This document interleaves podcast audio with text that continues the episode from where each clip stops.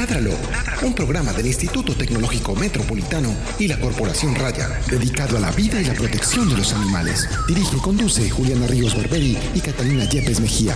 Escúchanos todos los jueves de 5 a 6 de la tarde. Ládralo, por un mañana animal libre de crueldad.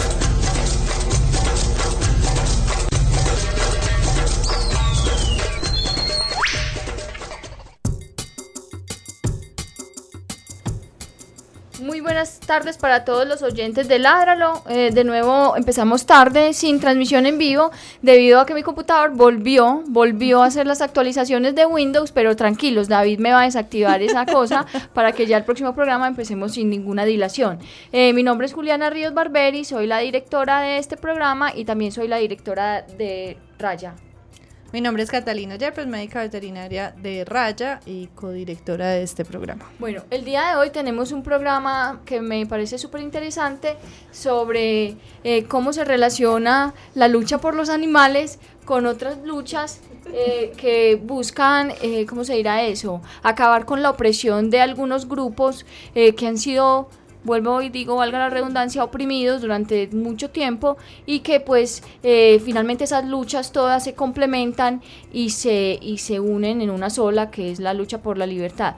Eh, para eso tenemos una invitada muy especial que ya había estado en nuestro programa anteriormente, eh, que ella es Mariana... Hace Ma- tiempo ya. Ah, Sí, ya hace tiempo, hace como dos temporadas. Ella es Mariana Matija, eh, creadora de un blog increíble que antes se llamaba Cualquier Cosita es Cariño, ahora se llama Animal de Isla. Mariana, ¿por qué cambiaste de nombre? Empecemos por esa pregunta. Empecemos por esa pregunta. Porque, mm, ¿por dónde empiezo? A ver, cualquier cosita es cariño. Yo le puse ese nombre pensando en esa expresión popular, pues como de que las cosas pequeñitas pues valen y que mejor un poquito que nada, ¿cierto? Como de esa lógica. Y, mm, y sí, o sea, obviamente es mejor que alguien esté dispuesto a comprometerse un poquito con el cuidado del planeta a que no se comprometa nada pero en el proceso de escribir en el blog y de aprender y como de, sí, de todo mi proceso personal en torno a temas de sostenibilidad, también para mí empezó a ser más y más evidente que bacano comprometerse con un poquito, pero un poquito no es suficiente. Y cualquier cosita es cariño, pues como frase siento que reforzaba mucho la idea de que, verdaderamente era poquito. Sí, como si usted hace un poquito ya, todo bien, desentiéndase. Quedaba libre de todo culpa. Claro, exacto. Entonces, bueno, ese era uno de los motivos. Por, pues como ese es uno de los motivos por los que decidí cambiar el nombre. El otro es que yo veo que la gente que más comprometida está leyendo mi blog, con la que más interactúa, más comentarios deja, como la gente que más me comparte sus inquietudes, es gente que no está en el nivel de hagamos un poquito, sino como de listo, compromiso full, Full. qué paso sigue. Entonces quería algo que reflejara, pues o que por lo menos no estuviera tan enfocado a eso como de los pequeños pasos, que siento que es claro, una fase importante del proceso, pero que también la están cubriendo muchas otras personas con recursos muy chéveres, pero mi enfoque, digamos que ya desde hace un tiempo para acá va más como hacia estas personas que ya han asumido un nivel mayor de compromiso. Y que reflejara también ese, ese proceso de ir creciendo, porque me- inicialmente pues Claro. enseñaste a esas mismas personas esos primeros pasos, pero ya es como Claro. un nivel un poquito más alto. Y el nombre actual, El animal de isla, pues yo le di tantas vueltas a ese nombre, ese me gustó mucho porque hace referencia pues al animal de isla que soy yo, pues y que somos los humanos, ¿cierto? Que somos animales que vivimos en una isla que es el planeta Tierra y mm, a los animales que viven en las islas en general, ¿cierto? Pues los animales endémicos de las islas son animales que son muy frágiles, porque cualquier cosa que entre y a- acaba con ellos. Exacto, o sea, están al borde de la extinción con cualquier cosa que genere como un, un problema en su entorno y esa es muy la situación en la que estamos, entonces me parecía interesante reflejar eso en el nombre, pues como obviamente desde una mirada muy abstracta, pues el tema del animal de la isla, pero me gustaba que el protagonismo estuviera en los animales, en ponernos a nosotros dentro del grupo de los animales, Que también además- es otra cosa que cuesta a la gente entender todavía, tristemente. Claro, y que bueno, que de hecho va muy de la mano con, lo, con el nombre del programa de hoy, que es Todos somos animales, y es como, es que pongámonos en el lugar en el que estamos realmente, nosotros formamos parte del reino animal, somos otro animal que vive en esta isla, no somos el único, ni somos el, por el único por el que nos debemos preocupar, pues como por el entorno que estamos dejando. Bueno, antes de comenzar, tenemos que hacer las preguntas respectivas de rigor. Primero, ¿cuáles son tus hobbies? Espérese, primero hablemos de la noticia de la semana. Ah, bueno. Es momento. Es momento. Es momento. De la noticia de la semana. De la noticia de la semana. En Ládralo. En Ládralo. Bueno, una noticia que pues es es una feliz noticia, aunque es un paso inicial para, para el proceso que sigue, pero pues es importante que, se haya aprobado. La Cámara de Representantes eh, se aprobó por unanimidad el proyecto de ley 120 de 2018 que prohíbe las pruebas cosméticas con animales en Colombia. Esta prueba tiene, esta, esta ley tiene que pasar eh, ahora por el Senado, pero pues vamos por buen camino y es algo que hay que, que eh, aplaudir porque es un proceso bastante difícil, pero vamos bien. Ahora sí puedo hacer las preguntas de rigor. No, pero venga, eh, ahondemos en, ese, en esa noticia. Yo creo que es lo que decía ahorita, es un paso supremamente importante, aunque no existen muchísimas casas de cosméticos en Colombia, sí hay algunas que, que venían utilizando y era una tradición pues utilizar eh, los animales como se ha hecho eh, a través del tiempo en experimentación y en probar toda esta línea de cosméticos. Ahora, pues si, si se logra que, que, es la idea que se apruebe, tendrán que utilizar otras técnicas, otros simuladores que no van a, a permitir el uso de esos animales. Los que no tienen conocimiento, la mayoría de esos animales son sometidos pues, o expuestos a muchos de estos cosméticos en sus fases pues, de, de probar, se exponen a los ojos, hacen, eh, exponen la piel, le quitan el pelo a muchos de, de los conejos para exponerlo al producto y mirar que abiertas también. Ajá, y mirar qué tanto irrita el, el producto y qué tan y, y, cuánto se demora el proceso de irritación, qué tan grave es, incluso hasta llevar al, al animal a la muerte. Y en torno a eso pues hay mucho desconocimiento, perdón, yo meto ahí la cuchara. No, no, no, total. Que a mí me ha pasado a veces en conversaciones con personas, me tocó alguna vez con un odontólogo que me dijo, no, te recomiendo tal crema dental, y yo le dije, uy, es que yo no uso esa marca porque prueban animales, y él se reía y me decía, como que prueban animales? ¿Le lavan los dientes con sí, eso? Sí, y yo sí, era, sí. no, Ah, les echan en los, los ojos. los lavan echan- con el champú, pero que, que Los de malo con que los bañan con el champú.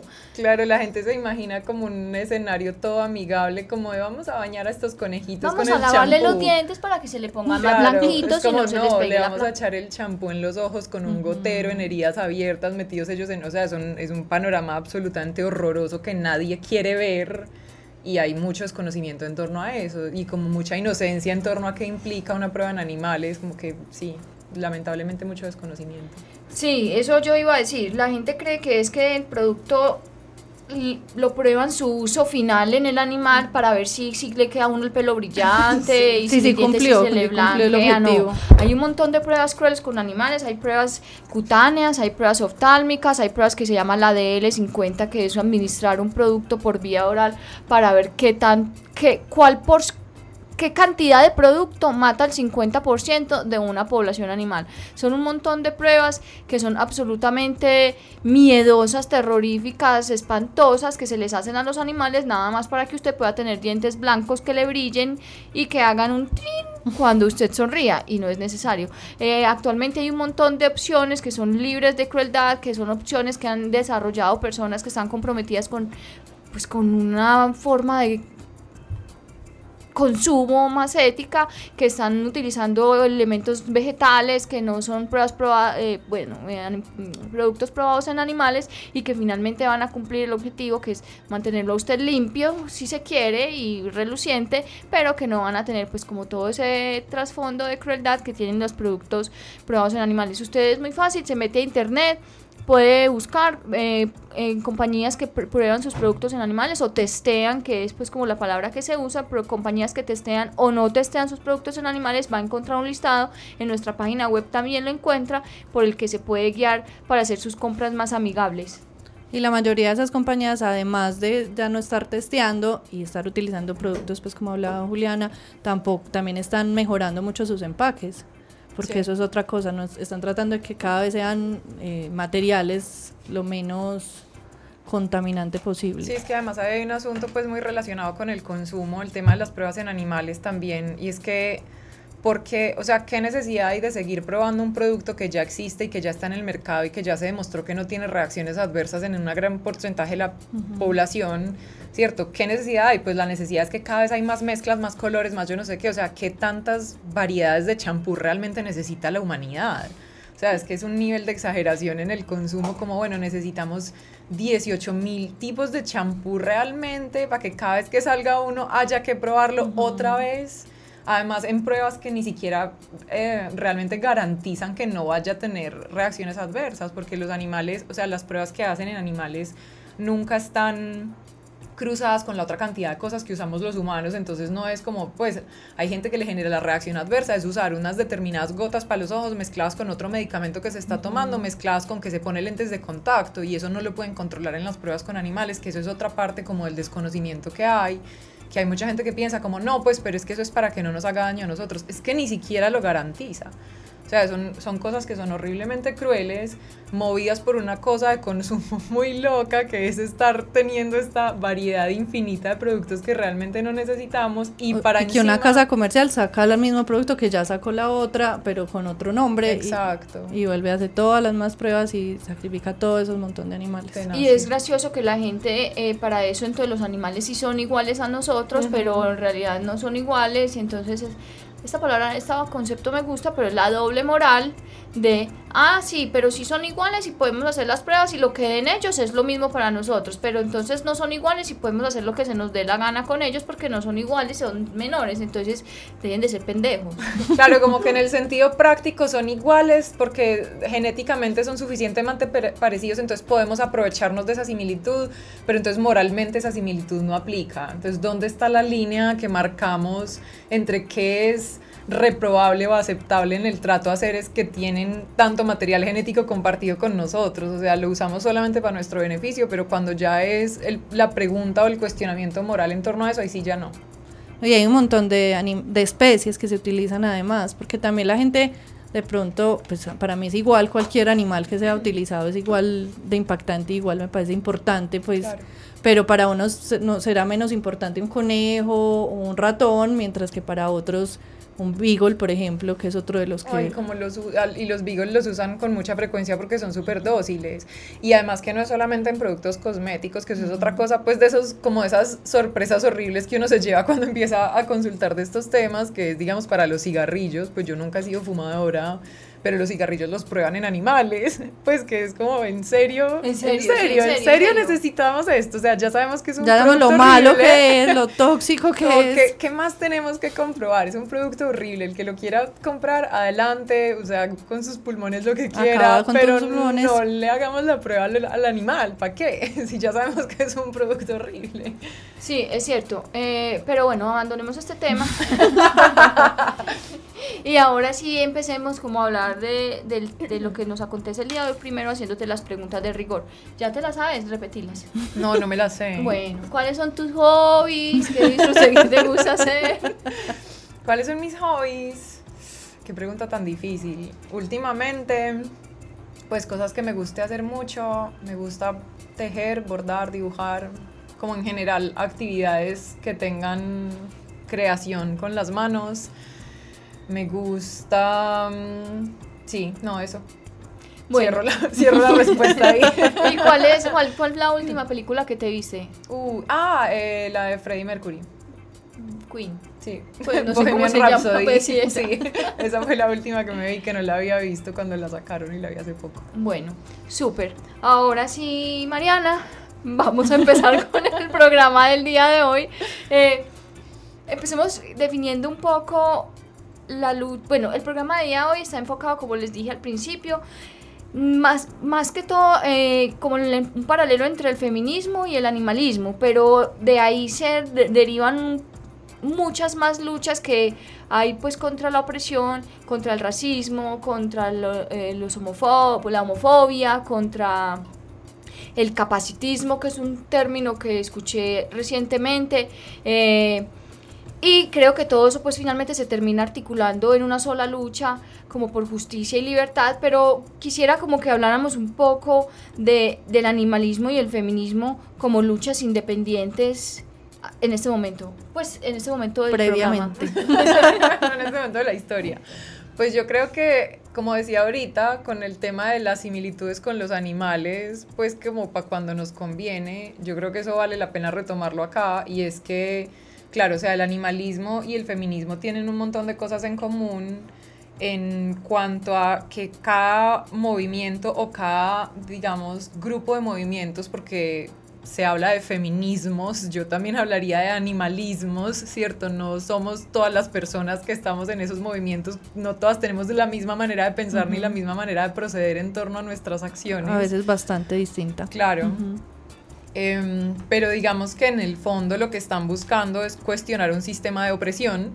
Eso es lo que tenemos en común, digamos, todos los feminismos, todos los animalismos, lo que sabemos, claro, los que podemos decir, lo que podemos decir que tenemos en común es una lucha por cuestionar un sistema de opresión y por revisar dónde está la raíz de ese sistema y por desafiar ese sistema, ¿cierto? Buscar maneras en las que podamos construir una sociedad que no siga funcionando con, esa, con esos mismos códigos de opresión y explotación a unos seres que desde el sistema dominante son considerados inferiores, llámese el sistema, el sistema patriarcal en donde las mujeres hemos sido históricamente seres inferiores, secundarios, etcétera, o el, la mirada antropocentrista desde donde los animales, los otros animales, aparte de los humanos, porque nosotros también somos animales, han sido considerados seres inferiores que han sido puestos, entre comillas, sobre la faz de la tierra para servir a, nuestras, a nuestros fines, ¿cierto? Son, se vuelven ellos fin, eh, medios para nuestros fines.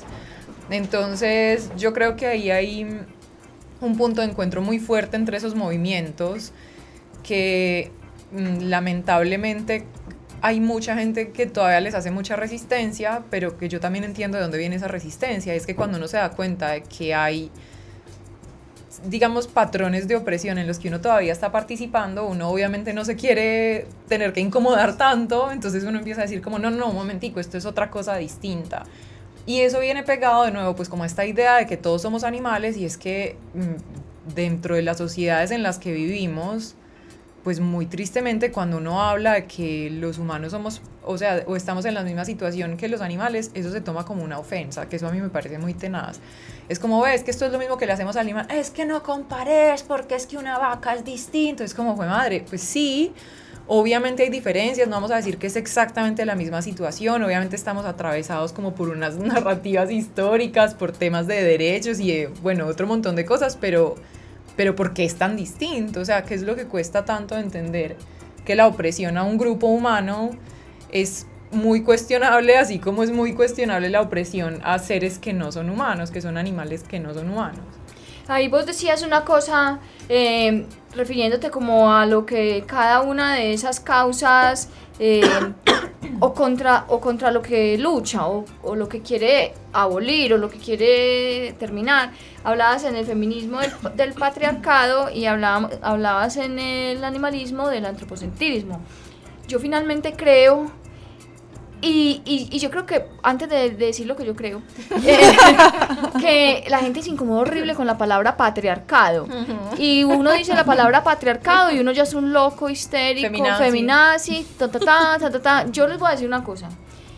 Yo no soy feminista. Y no por el hecho de que no crea que las mujeres, fa, fa, porque para mí el ser humano no tiene defensa ninguna, ninguna. O sea, para mí el ser humano está completamente dañado, es una especie miserable, ruin, que no merece nada, entonces ni feminista, ni humanista, ni me importa nada de lo que le pase al ser humano. ¿Por qué? Porque un ser humano no le importa nada de lo que le pase a los demás, entonces no me preocupa eso. Pero, pues obviamente eh, soy una persona que lucha por las causas justas y que no le harían daño a otro ser humano, ni a otro animal, ni le haría daño a nadie, que finalmente sí, uno le termina haciendo daño a un animal porque caminó por la calle y le estripó una, y estripó una hormiga, que es el argumento que le dicen, ay, pero es que eso, usted le evita, usted le evita. O sea, sí, uno termina haciendo daños. Eh, accidentales que ni siquiera algunas veces nota o se da cuenta o que uno dijo una cosa y alguien le chocó y seguramente esa persona se fue a llorar a su casa en secreto y uno hizo ese daño y no se dio cuenta, en fin, siempre uno va a terminar dañando, pero como de aposta, pues, de aposta así como causando daño, no. Pero sí creo que también el animalismo lucha contra el patriarcado en el sentido de que finalmente es el hombre blanco, heterosexual, fa, fa, fa, fa, fa, el que dice si los animales tienen derechos o no, qué derechos se les da, a cuáles animales, cuáles especies tienen derecho. Eh, Pero finalmente eso es una farsa creada, y, si, y lo digo sin miedo, pues es una farsa que el ser humano creó para justificar un montón de injusticias que comete en contra de la mujer, en contra de los negros, en contra de los indígenas, y a propósito de lo que está sucediendo eh, en nuestro país eh, de la minga, la minga resiste, apoyo la minga totalmente los comentarios tan absurdos que uno alcanza a escuchar de es que que han aportado los indígenas o que cuando le van a dar balas a los, a los indígenas, ah, por favor, Dios mío, qué clase de persona puede se quiera sacar eso de la boca y expresarlo públicamente en redes sociales. Claro, el cobarde, ese es el que hace ese tipo de manifestaciones, el ser humano. Pero entonces, eh, sí creo que ese sistema patriarcal es el que tiene jodido a todos, porque entonces es el hombre el que dice, ay, es que la vaca no, la vaca tiene derecho a tener dos metros por cuatro metros para que el bienestar animal se conserve. Entonces el, en, el tratado de yo no sé qué dice que el bienestar animal son cinco libertades, cinco libertades de hambre, fa, fa, fa, fa quien, quien dice si eso sí es lo que el animal necesita, lo que el animal quiere y por qué nosotros tenemos que estar adjudicándole libertades al animal que el animal realmente no necesita per se, sino que nosotros para poder justificar lo que les hacemos, el encerrarlos en una parte, violar a las, a las, a las vacas, eh, preñarlas cuando se nos dé la gana, eh, quitarles a sus terneros, hacer lo que se nos da la gana con los animales, entonces nos, nos hacemos un ¿Cómo digo eso? ¿Cómo digo eso? una falsa idea mental. Una falsa idea mental de que, de que estamos haciendo pues una, pues estamos, mira que somos súper buenos porque les estamos adjudicando el derecho a tener espacio para moverse, por favor. Entonces creo que el sistema patriarcal es el padre de todo lo malo. Yo es que hay varias cosas, mientras ibas diciendo yo iba tomando nota de varias cosas que creía que valía la pena Te facilito un lapicerito. La primera es que sí, o sea, yo creo que la opresión se conecta en una base, ¿cierto? Todas las opresiones están conectadas por un hilo, que es pensar que uno es mejor que otro, sea por lo que sea. Eso me hizo pensar, bueno, ahora cuando estabas hablando de la gente que decía que, que, han aportado los indígenas o no sé qué, vi una viñeta hoy de una... Mm, ilustradora es española que se llama Flavita Banana, pues en redes sociales aparece como Flavita Banana. Sí, no creo que sea su nombre de pues sí, yo no creo Flavita Banana, ven. ¿Cómo la llama la niña Flavita Banana? Bueno, es muy buena. Sí, sí, sí. Y puso una viñeta hoy que era como una señora conversando con un señor y le decía algo así como la estupidez es uno pensar, es uno defender las armas pensando que uno siempre va a estar detrás de ellas. Y es, a mí eso me pareció brutal porque claro, es pensar que uno siempre va a estar en el lado como en el lado ganador entre comillas que eso en el es que una dispara, cosa, en el que claro, en el que está detrás de las armas. Uno puede estar en el otro lado en cualquier momento y uno no debería estar defendiendo las armas sin uno saber en qué lado va a estar en cualquier, en cualquier momento. Entonces esos sistemas de opresión, pues sea el tipo de opresión que sea, yo creo que están conectados pues en la base. No creo que no creo pues que, digamos, el animalismo y el feminismo sean la misma lucha. O sea, tienen en común cosas, creo que son complementarias, o sea, para mí eso es indiscutible que son complementarias, pero también pueden ser contradictorias en cosas, pueden entrar en conflicto en cosas, o sea, si se entran en conflicto dentro de los mismos movimientos, pues habrá con mayor razón entre uno y otro. Y eso me lleva a otra de las notas mentales que tomé. y era como lo de, ay, que uno va caminando en la calle y no sé qué, que a mí eso es o sea, yo no sé como dónde salió todo tan mal en la educación de la humanidad. ¿En qué momento la concepción humana? ¿En qué, momento todo salió tan mal que hayamos llegado a un punto en el que todo lo queramos sobresimplificar y donde si algo es complejo sencillamente lo queremos descartar y ya. Entonces, por ejemplo, no sé, a veces uno está hablando de cosas como del impacto ambiental de determinadas cosas. Es como, eh, ah, no, es que voy a cambiar este empaque por, digamos, hablando de lo de los, de los, estos cosméticos.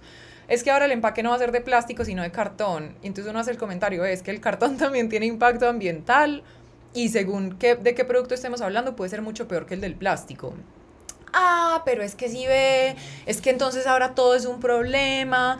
Pues sí, o sea, es que todo. Es realmente es que todo. Y no, y todo tiene cosas problemáticas. Todo puede tener un lado positivo. O sea, yo creo que vivimos como en un universo del depende con el que los humanos en general nos sentimos supremamente incómodos y que mientras no estemos más cómodos con ese depende va a ser muy difícil tener conversaciones constructivas, porque entonces es como, ¿Tú defiendes el bienestar de los animales? Sí. O sea, sí, en general sí, pero pues yo no le evito. O sea, inevitablemente en algunos momentos yo estoy caminando y piso insectos de milímetros sin darme cuenta, pero eso no me pone en el mismo lugar de una persona que patea perros por placer. O sea, no, vamos a, no, podemos afirmar que eso es lo mismo. Entonces, claro, ahí hay, un, ahí hay unos dependes con, lo que yo, con los que yo creo que nos tenemos que empezar a sentir más cómodos y que en torno al encuentro, pues como de esas diferentes luchas, también hay muchos dependes, porque es como Claro, hay un asunto, digamos, una conexión que es muy potente para mí entre el, entre el, pues específicamente como entre mi decisión de ser vegana y el hecho de que yo me considere feminista, que de hecho yo me, digamos que yo me considere, fui, estuve en paz con considerarme a mí misma vegana mucho tiempo antes de considerarme a mí misma feminista. O bueno, no sé si mucho tiempo, pero un buen tiempo antes. Y en el proceso, como ir explorando los dos mundos, me encontré con todas las conexiones y pues mira, como esto tiene todo el sentido, o sea, el, consumo de lácteos y el consumo de huevos específicamente, por ejemplo, son em, la comercialización de un cuerpo femenino, ¿cierto? Las, las gallinas hembras son las que producen huevos. Por lo tanto, los machos son un subproducto que pican, ¿cierto? Que no, no sirven para la industria. Las vacas hembras son las que producen leche cuando están embarazadas, son las que sirven para la, para la, industria, los terneros machos no sirven, las terneras hembras pues serán convertidas en vacas, lecheras. Entonces, claro, hay un en tema vacas hembras, en vacas lecheras, vacas lecheras. Entonces, claro, ahí hay una conexión de la explotación del cuerpo femenino que para mí, cuando me empecé a encontrar con eso, fue como, madre, esto tiene mucho sentido, estas dos cosas tienen que ver pero también, pues de nuevo, vuelve al depende. O sea, no vamos tampoco a, a, decir esto es exactamente paralelo a lo que históricamente ha pasado con las mujeres, porque es que no es comparable, porque hemos vivido en un contexto que de entrada, o sea, es muy difícil que nos salgamos de la estructura de entendernos como unos seres distintos.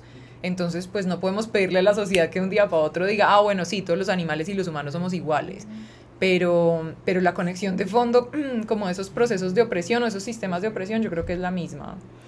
Eh, sí. Eh, recientemente, bueno, desde hace algunas décadas en otros países se está empezando a acuñar el término ecofeminismo. Eh, Ve, ¿sabes qué? Te iba a traer el libro de ecofeminismo firmado que yo tengo, autografiado. Pero después de este día, y se, me, se me olvidó. Ah, mis eh, queridos oyentes, hoy estrené bicicleta. fue fue un, uh. una odisea tremenda la bicicleta. Vine desde la 33, no fue un paseillo. Fue desde la 33 y bueno, ahí voy con mi bicicleta. Si me ven por ahí, no me vayan a atropellar ni me van a echar el carro. Ni me vayan a gritar en medio de la vía. Y le griten que se asusta demasiado. Bueno, eh, entonces eh, te iba a traer el libro del ecofeminismo que es por Carol Adams. Lo, lo escribió Carol Adams con Lori. Ah, perdónenme, no recuerdo el apellido. Bueno, con, la, con, la, amiga. Con la amiga. Eh, es un libro muy interesante que habla sobre precisamente el ecofeminismo y los paralelos que hay entre toda, no solamente la lucha por los, por los animales, por la justicia hacia los animales, sino también hacia el ambiente, eh, la lucha contra el cambio climático, todo lo que tiene que ver con el ambiente y, por supuesto, pues el feminismo, como su nombre lo dice. Eh,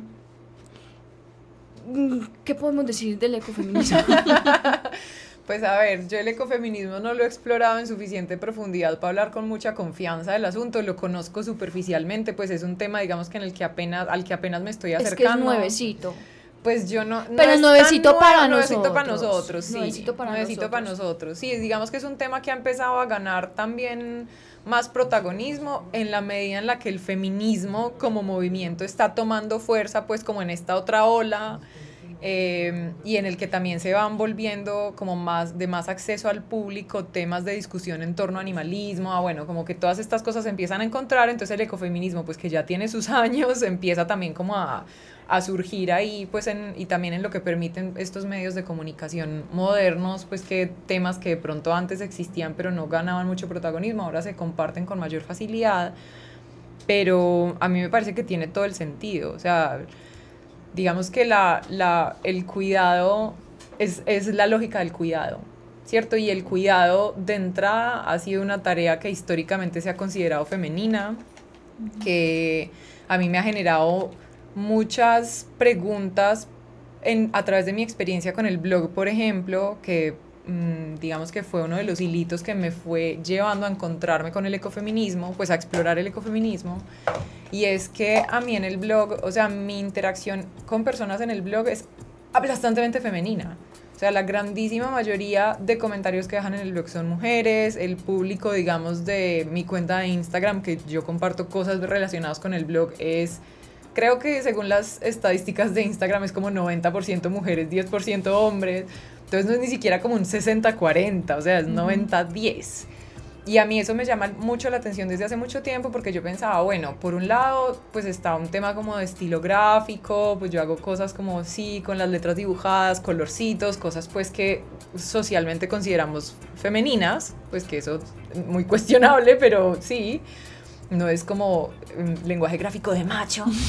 eh, o sea, yo estoy compartiendo mi experiencia, que yo soy mujer, entonces, claro, más fácilmente otras mujeres se podrían sentir identificadas con lo que yo estoy compartiendo. Entonces yo pensaba, bueno, sí, todo esto tiene que ver, pero yo pensaba, también tiene que ver con que eh, todas estas, todo este, este cuestionamiento, todas estas preguntas, estas ideas en torno al cuidado se consideran tareas femeninas que eso pues tiene digamos un lado muy problemático y es que los hombres se desentiendan, tiene un lado muy interesante y es que si nosotras asumimos como esa tarea de cuidado que ya venimos practicando por milenios para atrás, pues como que nos podemos empezar a hacer cargo de una transición de estas sociedades a unas sociedades que tengan más sentido en la interacción con el entorno en el que habitan y del que dependen.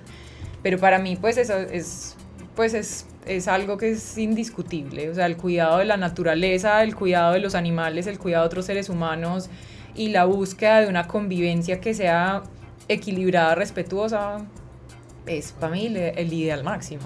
Sí, acerca de eso, eh, había un documento de la doctora en filosofía Alicia Puleo, será, whatever, eh, que ella misma decía, pues ahí en uno de los artículos que estuve revisando para hacer las preguntas de hoy, preparándose para este programa. Eh, dice, eh, ser ecofeminista no significa que todas las mujeres están innatamente ligadas a la naturaleza. o más que los hombres, ¿cierto?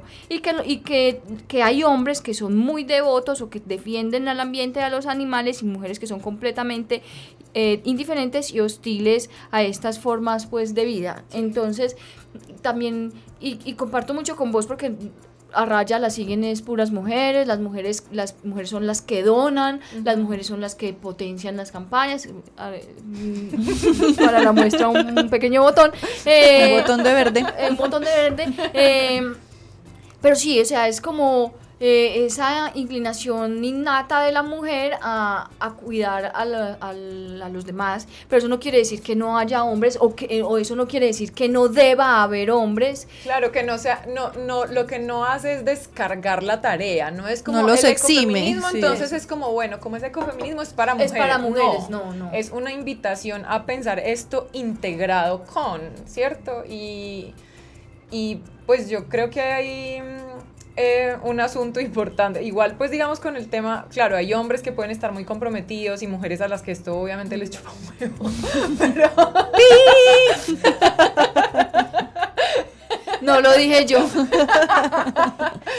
Pero igual, por ejemplo, hay estudios que yo una vez me encontré con un artículo que yo decía, yo esto es tan deprimente que es chistoso y era sobre las reacciones de el estudio era hecho en Estados Unidos y era como las actitudes que tenían los hombres en torno a temas que fueran eh, como relacionados con el medio ambiente y era siempre una actitud como de rechazo por considerar los temas femeninos. Exacto, yo iba, íbamos, a, íbamos a lo mismo. Que eso es muy tenaz, o sea, es...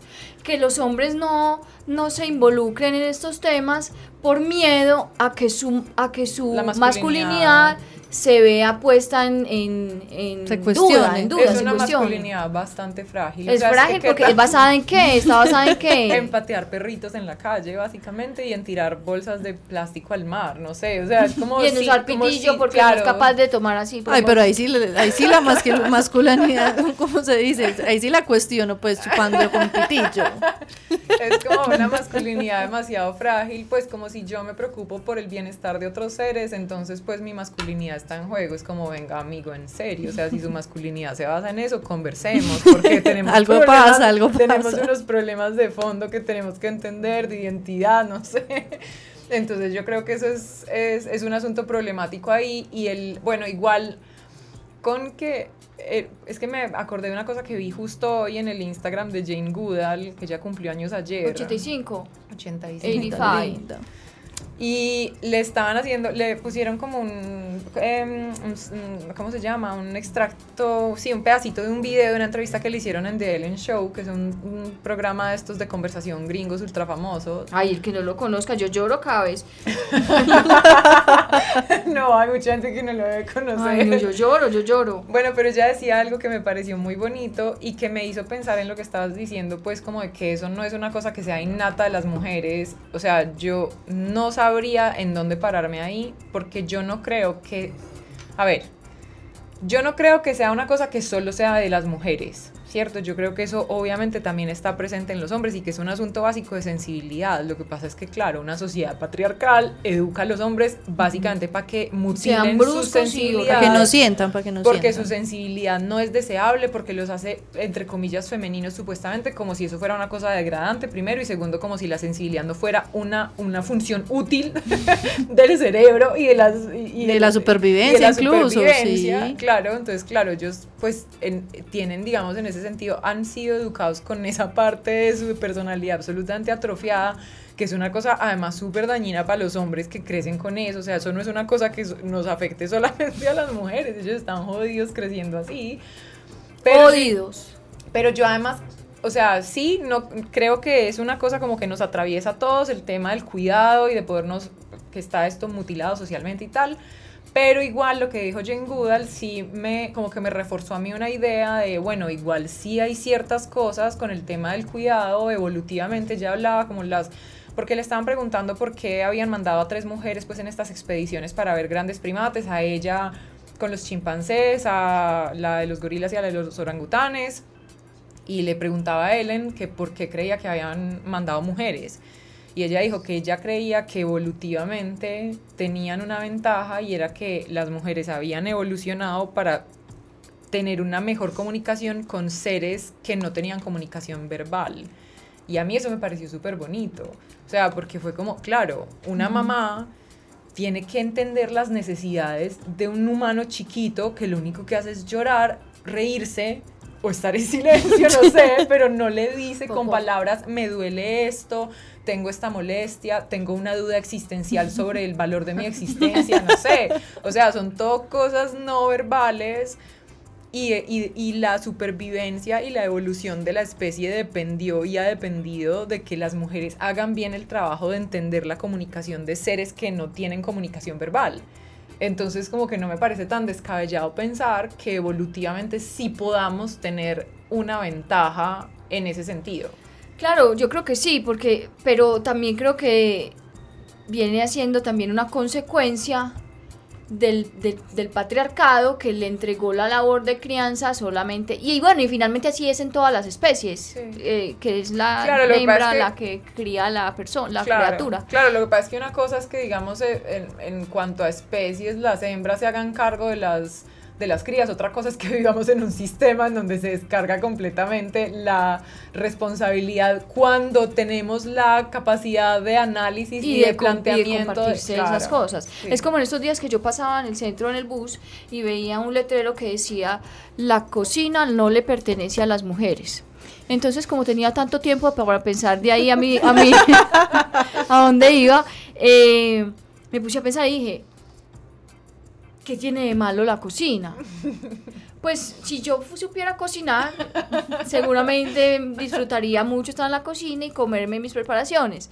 Pero es también como esa, no solamente entregarle las labores, entre comillas, malucas o, o- o como con Es que esa... son labores de cuidado. Exacto. O Porque como, es que cocinar es un- una tarea de cuidado también. o como Sí. con esa con- no- connotación peyorativa de, Sí. ay, usted es el ama de casa y usted arregla la casa y eso no, eso es cosa de mujeres.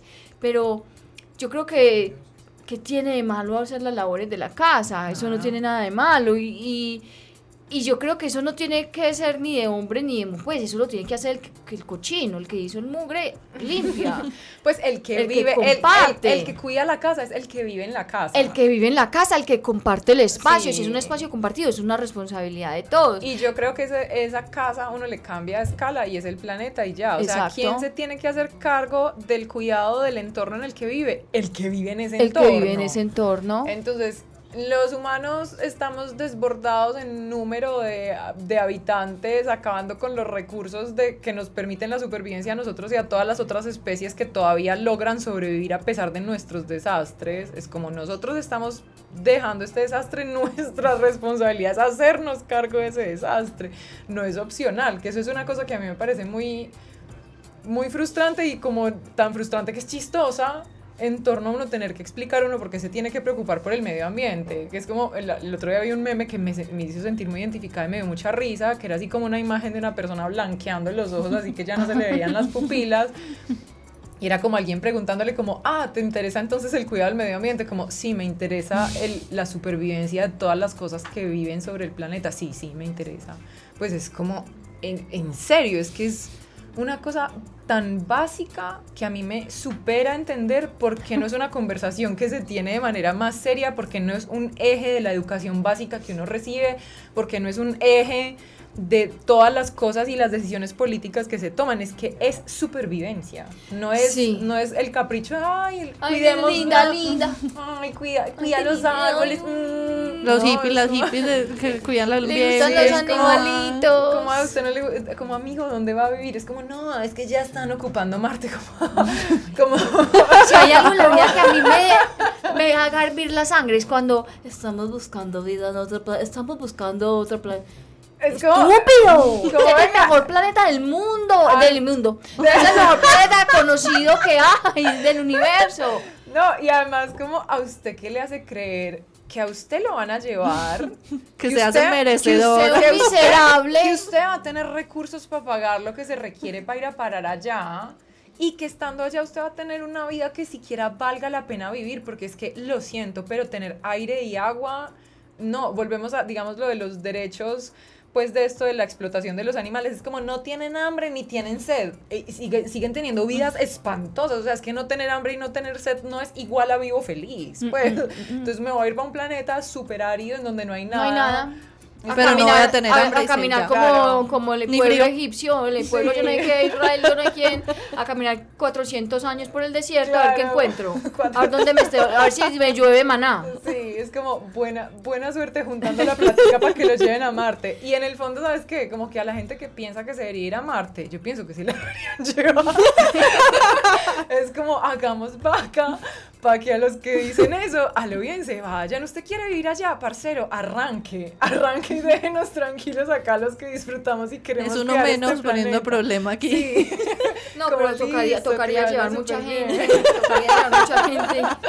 Aunque No nos muy bueno, pues, alcanza la muy vaca, bueno, no muy nos bueno, pues. Pero no, en serio, sí, es una bobada, o sea, es como, ay, es que ustedes los animal, los ambientalistas, y entonces salen en, el medio, en los medios de comunicación diciendo los ambientalistas se oponen a la tala de árboles, los ambientalistas se oponen.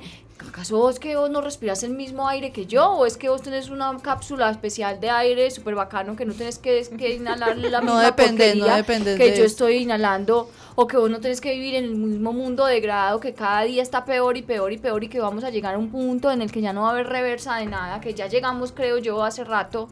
Y bueno, pero continúo con el tema. Que, no, ahí me hiciste pensar en otra conexión con el tema, digamos, de estas opresiones y como el sistema patriarcal. Y es que, claro, o sea, ¿por qué también tenemos, estamos tan desconectados de esa idea de este es el entorno que compartimos, este es el entorno que hay que cuidar y tal? Porque también venimos de una educación en la que nos han enseñado una lógica capitalista, que si vamos a hablar de sistemas opresores, ese es el, el primero, y además el patriarcado y el capitalismo van como así, son una trenza de Barbie De Barbie. donde están juntos. y donde, claro, la lógica ha sido, tenemos que tener crecimiento ilimitado, no nos preguntemos si los recursos son limitados o son finitos, no, el crecimiento tiene que ser ilimitado, crecer siempre es lo mejor, ganar más siempre es lo mejor, independiente si uno necesita o no ganar más. Es siempre más, más, más, más, más. Y en ese camino también confundimos más con mejor, porque es que más es una cosa, mejor es otra. Mejor no necesariamente es más. O sea, y el tema del- de, la lógica del capital es muy tenaz porque entonces, claro, la gente piensa que mientras tenga plata va a estar bien y es como, no, yo tengo mi sueldo asegurado, los árboles, temas secundarios, como usted puede tener toda la plata del mundo, pero si usted el entorno en el que está viviendo es tan hostil que usted no tiene acceso a recursos básicos de supervivencia como son agua y aire respirable, su plata le sirve para absolutamente nada, a menos que sea suficiente para que se vaya para Marte con los recursos que necesita para vivir allá, que no creo que, Que le no creo que alcance. le alcance ni para Sí. echarle un galón de gasolina al transbordador espacial. Eh, sí, eh, muy, bu- muy bueno eso que dijiste, Mariana, porque eh, yo algunas veces lo he expresado y es esa farsa en la que yo creo que estamos involucrados, incluyéndome del desarrollo sostenible.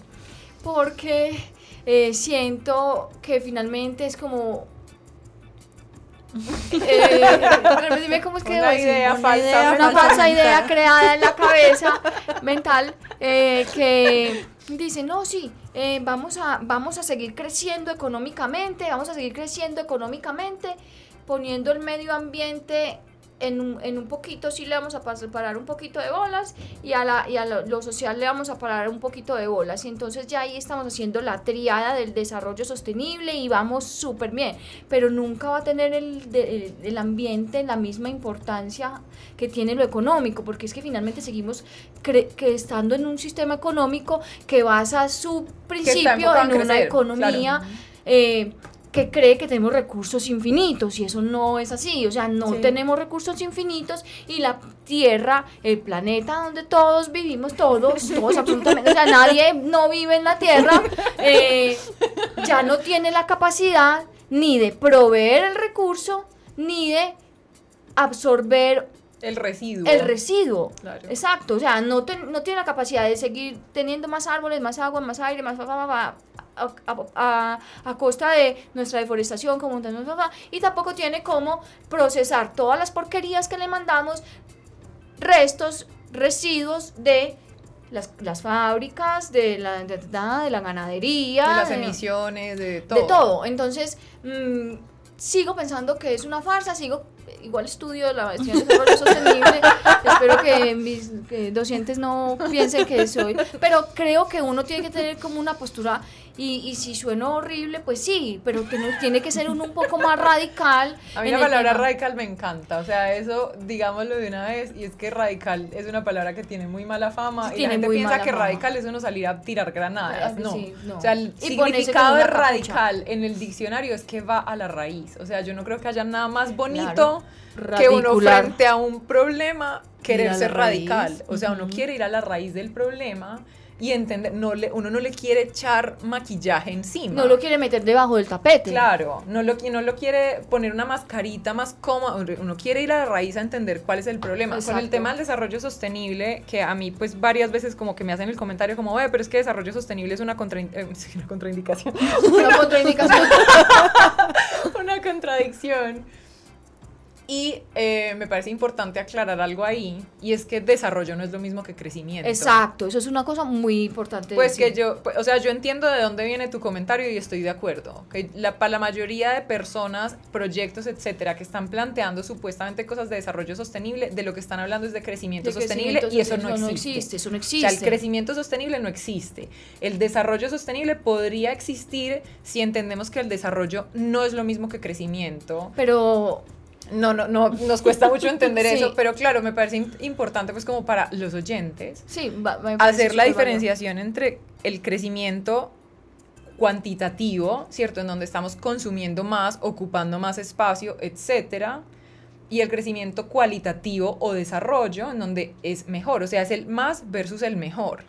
Y Pero digamos- sí es lo que vos decís, o sea, nosotros estamos pensando que lo mejor es tener más. Es- claro, tener estamos- más, estamos completamente Y tengo que conseguir otro televisor y otro carro y tengo que tener 850 champús. pa- pares de zapatos y champús y todo. No. Y tres carros para poder Pero pero, hay pero una- ustedes son ecológicos. E- Exacto, claro, pero hay un ejemplo que a mí me parece muy interesante como uno integrarlo a su visión del mundo y es que en la misma naturaleza está el ejemplo del crecimiento y el desarrollo y es uno mismo.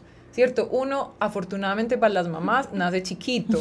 O sea, uno no nace en tamaño, tamaño adulto. Uno real. nace chiquito y durante una época de su vida uno necesita crecer cuantitativamente. Uno necesita empezar a consumir más recursos, uno necesita más alimento, va consumiendo más aire porque sus pulmones se hacen más grandes, etcétera, etcétera, hasta que llega un momento en el que el crecimiento cuantitativo para porque uno no podría seguir creciendo. O O sea, si- que tengo un tu- hipo- hipo- hipotitul- Claro, o sea, un crecimiento que vaya más allá de ese, del que es deseable se vuelve un problema. Sí, claro. O sea, llega un momento en el que el cuerpo de cualquier ser viviente sabe Llega a su límite. que llega a un límite en el que no crece más cuantitativamente, pero sigue creciendo cualitativamente. O sea, a uno se le siguen generando conexiones neuronales complejas, uno sigue teniendo experiencias ricas con Pues su uno se vuelve menos bobo.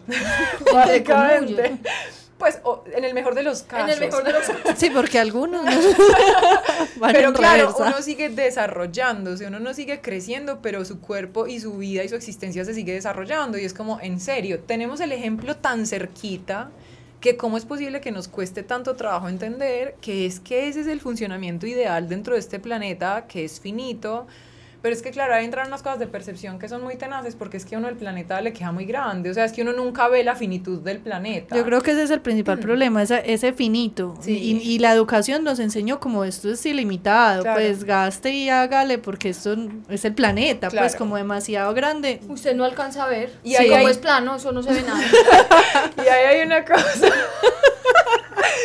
que vuelve y se conecta con el tema pues como de las opresiones y bueno, del, como del capitalismo y el patriarcado, ¿cierto? Que es que es de- desde la lógica del capitalismo y comparte mucho con la lógica patriarcal como el tema de la conquista, de dominar el cuerpo de... ¿Cierto? Entonces el patriarcado es que es un sistema de opresión que pretende dominar el cuerpo de las mujeres, en donde las mujeres somos unos seres secundarios que existimos para proveer beneficios al hombre heterosexual blanco clase media, porque tampoco podemos decir que todos los hombres son considerados dentro del patriarcado como de la misma categoría. Cualquiera que se salga de esa descripción ya, Ya no es, cumple. menos, ya es Ujú. menos que ellos. Em, entonces, claro, es la lógica de la opresión de esos cuerpos que se salen como de ese canon eh, supuestamente ideal. Y la lógica también del capitalismo, que el capitalismo, no nos vamos a decir mentiras, sido un sistema creado por hombres blancos heterosexuales de clase media. O sea, no es, un, no es un sistema que crearon las mujeres, no, es un No. sistema que crearon los Los indígenas. negros, nadie. Claro, es un sistema que viene trenzado con Con el, mismo, con el ujú. patriarcado, en donde la, la lógica ya no es de la dominación del cuerpo de, sino de la dominación del terreno, de la dominación del entorno, de Del la dominación de recurso. los recursos. Entonces, claro, como esa lógica de dominamos la naturaleza, que a mí me da risa gente que dice eso con un orgullo, y es como, pero es que dominamos la naturaleza, ¿dominamos en dónde? Muéstreme en dónde la naturaleza está dominada, muéstreme una cosa que haya construido los humanos que una erupción volcánica, un terremoto o un huracán no sea capaz de tumbar O en que, un segundito. o que usted lo abandone cinco años y, la, naturaleza, no lo vuelva Claro, y, y ahí, eh, bueno, que uno es muy difícil caer en esa trampa, no caer en esa trampa, pero el, el resto de la naturaleza, porque el otro es pensar en la naturaleza como una cosa externa a nosotros, que hay que dominar, y no una cosa que forma parte de nosotros con la que hay que convivir. ¿Cierto? Que es como yo, bueno, es que esto no lo tengo suficientemente fresco en mi cabeza para decirlo como con la, la rigurosidad que debería, pero en un libro que leí hace tiempo de un autor austríaco que se llama Fritjof Capra, él habla de, pues habla de este tema como de la dominación de la tierra, desde la lógica pues del capitalismo patriarcal y tal. Y decía, claro, si uno se va como a las cosmovisiones de pueblos, entre comillas, primitivos, ¿cierto? Sistemas sociales que no tienen que ver con el capitalismo y pues con esta sociedad occidentalizada y tal, la lógica de la tierra no es de recursos, sino que es muy desde la, como de la madre tierra, ¿cierto? Que hay mucha gente a la que eso dice, ay, no, pero es que no sea hippie, no, es que es...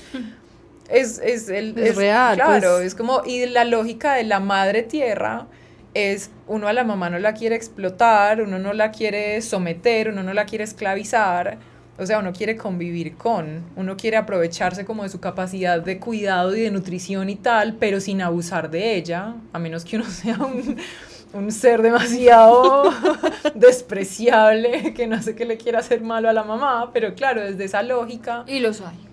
que no es coherente con la lógica del capitalismo patriarcal, eh, pues sí, es que la mirada cambia completamente y la relación que tenemos con el planeta de el convivamos con, recibamos como estos beneficios que nos entrega un planeta maravilloso en el que vivimos, que no le tienen que decir madre tierra, o sea, yo no le digo mamá, yo no me refiero a la madre tierra porque no... Pachamama. Claro, yo, o sea, yo esa expresión no la uso, a mí no me gusta, pero la lógica detrás me parece que tiene todo el sentido, o sea, uno no le tiene que decir así para creérselo. Es eso versus esto es una caja de recursos que nosotros podemos sacar hasta que se acaben y cuando se acaben nos montamos en una nave para la que no tenemos plata y paramos en otro planeta que no que no tiene sabe nada. y que ni siquiera sabemos si hay. No, y que, pues, que además, volviendo a la gente que dice que se van a ir a Marte, o sea, es como, en serio, ¿usted ha visto fotos de Marte? ¿Cómo vamos a comparar? ¿Cómo- Es que no hay punto de comparación, no, no es... Es que- hay que- otra bola flotando en el universo donde vamos a ir y vamos a ir a sembrar cosas y se va a volver tan rica como esta. Es que la riqueza de este planeta se ha demorado millones de años. O sea, eso, no, eso no es en dos días. eso no, fue que alguien puso una granja hidropónica y salió esto, salió el Amazonas. pues, ¿no? Dios, en el- en el desierto. Entonces, claro, cuando uno tiene esa mirada del planeta que no es desde el saqueo y desde la opresión y la explotación, la cosa cambia y ahí vuelve y juega lo que hablábamos antes y es que esas opresiones también por debajo se conectan. Que volviendo a lo del desarrollo sostenible, que eso es muy eso es muy complejo porque claro, es un sistema en el que nosotros vivimos muy cómodos y que cuestionarlo da mucho miedo también porque no sabemos cuál es la alternativa. O sea, no tenemos muy claro cuál es la, alter- la alternativa frente a eso. Entonces, incluso gente muy comprometida con el animalismo, muy comprometida con el feminismo, no le dice, venga, cuestionemos el capitalismo. Es como, no, venga, pero como así, pero es que... Comunista, además que otro chavista. Claro, exacto. Comunista, no, es que sí ve, guerrillera, no sé qué. Y uno es como... Sí, sí, porque es como todo tan. una- lo llevan como a una simplicidad tan absurda que uno es como, pero. Y es como, no te pero si cuestionas el en la cabeza". capitalismo porque tienes celular, es como, pues es que cuestionarlo no es irme a vivir al monte en pelota. Yo para poderlo cuestionar tengo que estar acá adentro. Uno no puede cuestionar. Y lo cuestiono porque estoy adentro. Claro, o sea, exactamente. Pues no lo estoy cuestionando porque estoy mirando desde una nave espacial cómo están haciendo todo mal. Lo estoy cuestionando porque estoy aquí, entiendo que no está bien lo que Sí. está pasando. Bueno, que ahí em, me parece importante pues también mencionar eso y es que muchas personas como que caen en esa trampa de pensar que para uno cuestionar sistemas eh, uno tiene que estar perfecto y lo tiene que tener todo resuelto. O sea, yo en mi proceso de cuestionar temas de mis relaciones con los animales, por ejemplo, hay muchas cosas que yo sé que yo no tengo resueltas, pero estoy en el proceso de, o sea, lo importante es como que uno se haga esas preguntas, no que uno lo tenga todo resuelto y sea perfecto, sino listo, yo estoy mirando esto como desde otra Voy a perspectiva. buscar una, una cosa que vi esta mañana. Continúen con la charla. Pero sí, sí. Sí, yo creo que eso es importante, pues uno no quedarse como en la espera, que eso vuelve a esa sobresimplificación de la que yo hablaba ahorita que me parece tan frustrante y es como uno no estar en paz con el depende, o sea, es que uno puede no tener cosas resueltas en su vida y aún así estar en el proceso de cuestionarse esas cosas, uno no tiene que tener todo resuelto perfecto y en la medida en la que uno espera que alguien tenga todo resuelto perfecto para involucrarse en una causa, uno básicamente le está diciendo a todo el mundo, sabe que no haga nada porque usted nunca va a ser perfecto, entonces nunca va a estar en un lugar en el que sea aceptable que usted se meta en una causa. Que es, por ejemplo, que es una de las trampas que surgen de esas conexiones de movimientos. Yo he visto gente que es como, es que si eres vegana y no eres feminista no estás haciendo nada. Es como, no, amigo, está haciendo una parte. Exacto. O sea, dele tiempo. Y además uno no tiene que hacer todo, el que mucho abarca poco aprieta. Claro, es más no. cierto que un Y está bien que hay gente que expuesta a una determinada información va a llegar el momento en el que se va a encontrar con esas realidades y se las va a cuestionar, pero no me vas a decir que porque alguien no está haciendo todo, entonces no está haciendo nada. O no, es que si uno es feminista, bueno, la, la otra versión, no me acuerdo cuál dije, pero claro, para el otro lado lo mismo. Es como si usted no es feminista y es vegano, o si usted es eh, vegano y no. Es como, no, está, estamos empezando, o sea, estamos empezando en ese cuestionamiento. Y tampoco si uno es feminista y vegano significa que lo tiene todo resuelto cuántas otras cosas y en cuántos otros sistemas de opresión no está participando uno muchas veces sin siquiera darse cuenta porque ni siquiera se ha dado cuenta de que existen. Entonces, uno tener los ojos abiertos y estar dispuesto a salir de esa zona de confort y, y revisarse y decir, ah, mira, yo estoy participando en una cosa que me parece cuestionable. La voy a cuestionar y me voy a mirar hasta dónde soy capaz de salirme de ese sistema. Yo creo que es como por ahí. Sí, yo pienso lo mismo. Aquí dice, eh, esto es una página de veganismo que promueve el veganismo, en fin, se llama Doctor Vegan. Doctor Vegan. Eh, dice, nuevos veganos, recuerden, está bien si la cagan, pues perdónenme la expresión, pero es que no sé traducir esto en un español mal. Pues está bien si... Es si- españoleta. si- meten la pata. si meten la pata. Eh, está bien si les toma tiempo. Está bien si tus amigos piensan que eres extraño, estás en el camino correcto. O sea, yo creo que más allá de la perfección es hacer lo que uno más pueda, lo que uno más pueda, hacerlo bien, obviamente, no es que uno vaya a hacerlo mal. Sí. Pero sí, o sea, tratar cada día de salirse de lo que está mal, salirse de lo que está mal y cambiar y, y- y despertar y tomarse la pastillita del Matrix y decir, vení, ¿en qué estoy participando? que. ¿De que estoy siendo parte? que estoy acolitando? Primero con mi dinero y segundo con mis actos. con mi tiempo y con mi manera de ver el mundo y con lo que promuevo con mi trabajo y, Y con mis mi quehacer de las relaciones vidas, y de todo. la vida cotidiana, sí. O sea, eh, observarse y mirar qué estoy haciendo, en qué, en qué estoy tomando parte, a quién estoy oprimiendo. Y, y- de eso se trata. Yo no creo que uno tenga que ser perfecto porque nadie lo va a hacer, porque Sí, la vida no total. es perfecta, nadie es perfecto, nada, nada es perfecto, nada. No, y uno asumir que uno puede llegar a un punto de coherencia total, que esa es la gran trampa, la gran trampa, siento yo, en torno a cualquier cosa que cuestione el sistema, es que en la medida en la que uno se cuestiona una cosa, tiene yo no sé cuántos pares de ojos encima mirando a ver uno qué está haciendo mal para quitarle credibilidad a lo que está haciendo. Es como, ah, no, si no haces esto, ah, no. como, ah, no, pero tú eres ambientalista y no tienes tu propia huerta. No, amiga, entonces es como, como así. O sea, ¿por qué deja de ser valioso todo lo otro que estoy haciendo? Si es un proceso, ¿por qué no estoy haciendo lo que tú consideras Y que que es vos la- no estás haciendo, y que vos no estás pero haciendo. claro, si uno les señala eso, ah, pero es que yo no me considero ambientalista. Entonces es muy fácil. Claro, es una gran trampa además y muy dañina porque entonces la Es manera más fácil. de que a uno no lo juzgue es uno no comprometerse con nada. Básicamente ser un tibio, pues que es el- tibio, es el estado de la existencia que me parece a mí más despreciable. pusilánime. O sea, o sea, la tibieza es una cosa que no me parece aceptable, en menos en un entorno y en un momento histórico como el que vivimos, en el que se necesita compromiso con cosas. Entonces, claro, si yo no estoy haciendo las cosas perfecto, entonces no vale que haga nada. Entonces, cualquier persona que mire desde afuera y diga, uy, yo no, yo más bien no me voy a meter en este rollo de dejar de usar plástico desechable porque ya sé que me va a caer un montón de gente encima a decirme, ¿por qué entonces tu ropa no la compras así? Entonces, ¿por qué comes esto y no lo otro? ¿O por qué entonces no te transportas así? Porque es que uno va por partes. Por partes, uno va es haciendo un lo que proceso, pueda, es un proceso y lo que todos los caminos empiezan por ese primer paso, pues Sí, es un pasito a la vez. Y a mí, bueno, hay una cosa que, em, como dos cosas que se me vienen a la cabeza con eso, y uno es que uno hace lo que puede con lo que tiene, y en el momento en el que uno tiene más, hace más. O sea, si lo que yo tengo en este momento es información básica sobre el impacto que genera, por decir algo, los plásticos desechables, listo, yo hago algo con respecto a eso. Cuando ya tengo eso resuelto, voy a tener más información de otras cosas, entonces actúo sobre esas otras cosas. Uno hace lo que puede con lo que tiene y cuando tiene más, hace más. Y el otro, se me olvidó. ¿Cuál era? Solo nos ¿Qué dice te que dijera yo? ¿Qué te dijera yo? Sigan conversando. Bueno, mientras Mariana se acuerda y ya casi nos tenemos que ir, Sí, todo pues bien. prácticamente ya, eh, vamos a escuchar la agenda de la semana. Eventos, campañas, jornadas de vacunación, esterilizaciones, encuentros, conferencias. Todo en la agenda de la semana en Ládralo.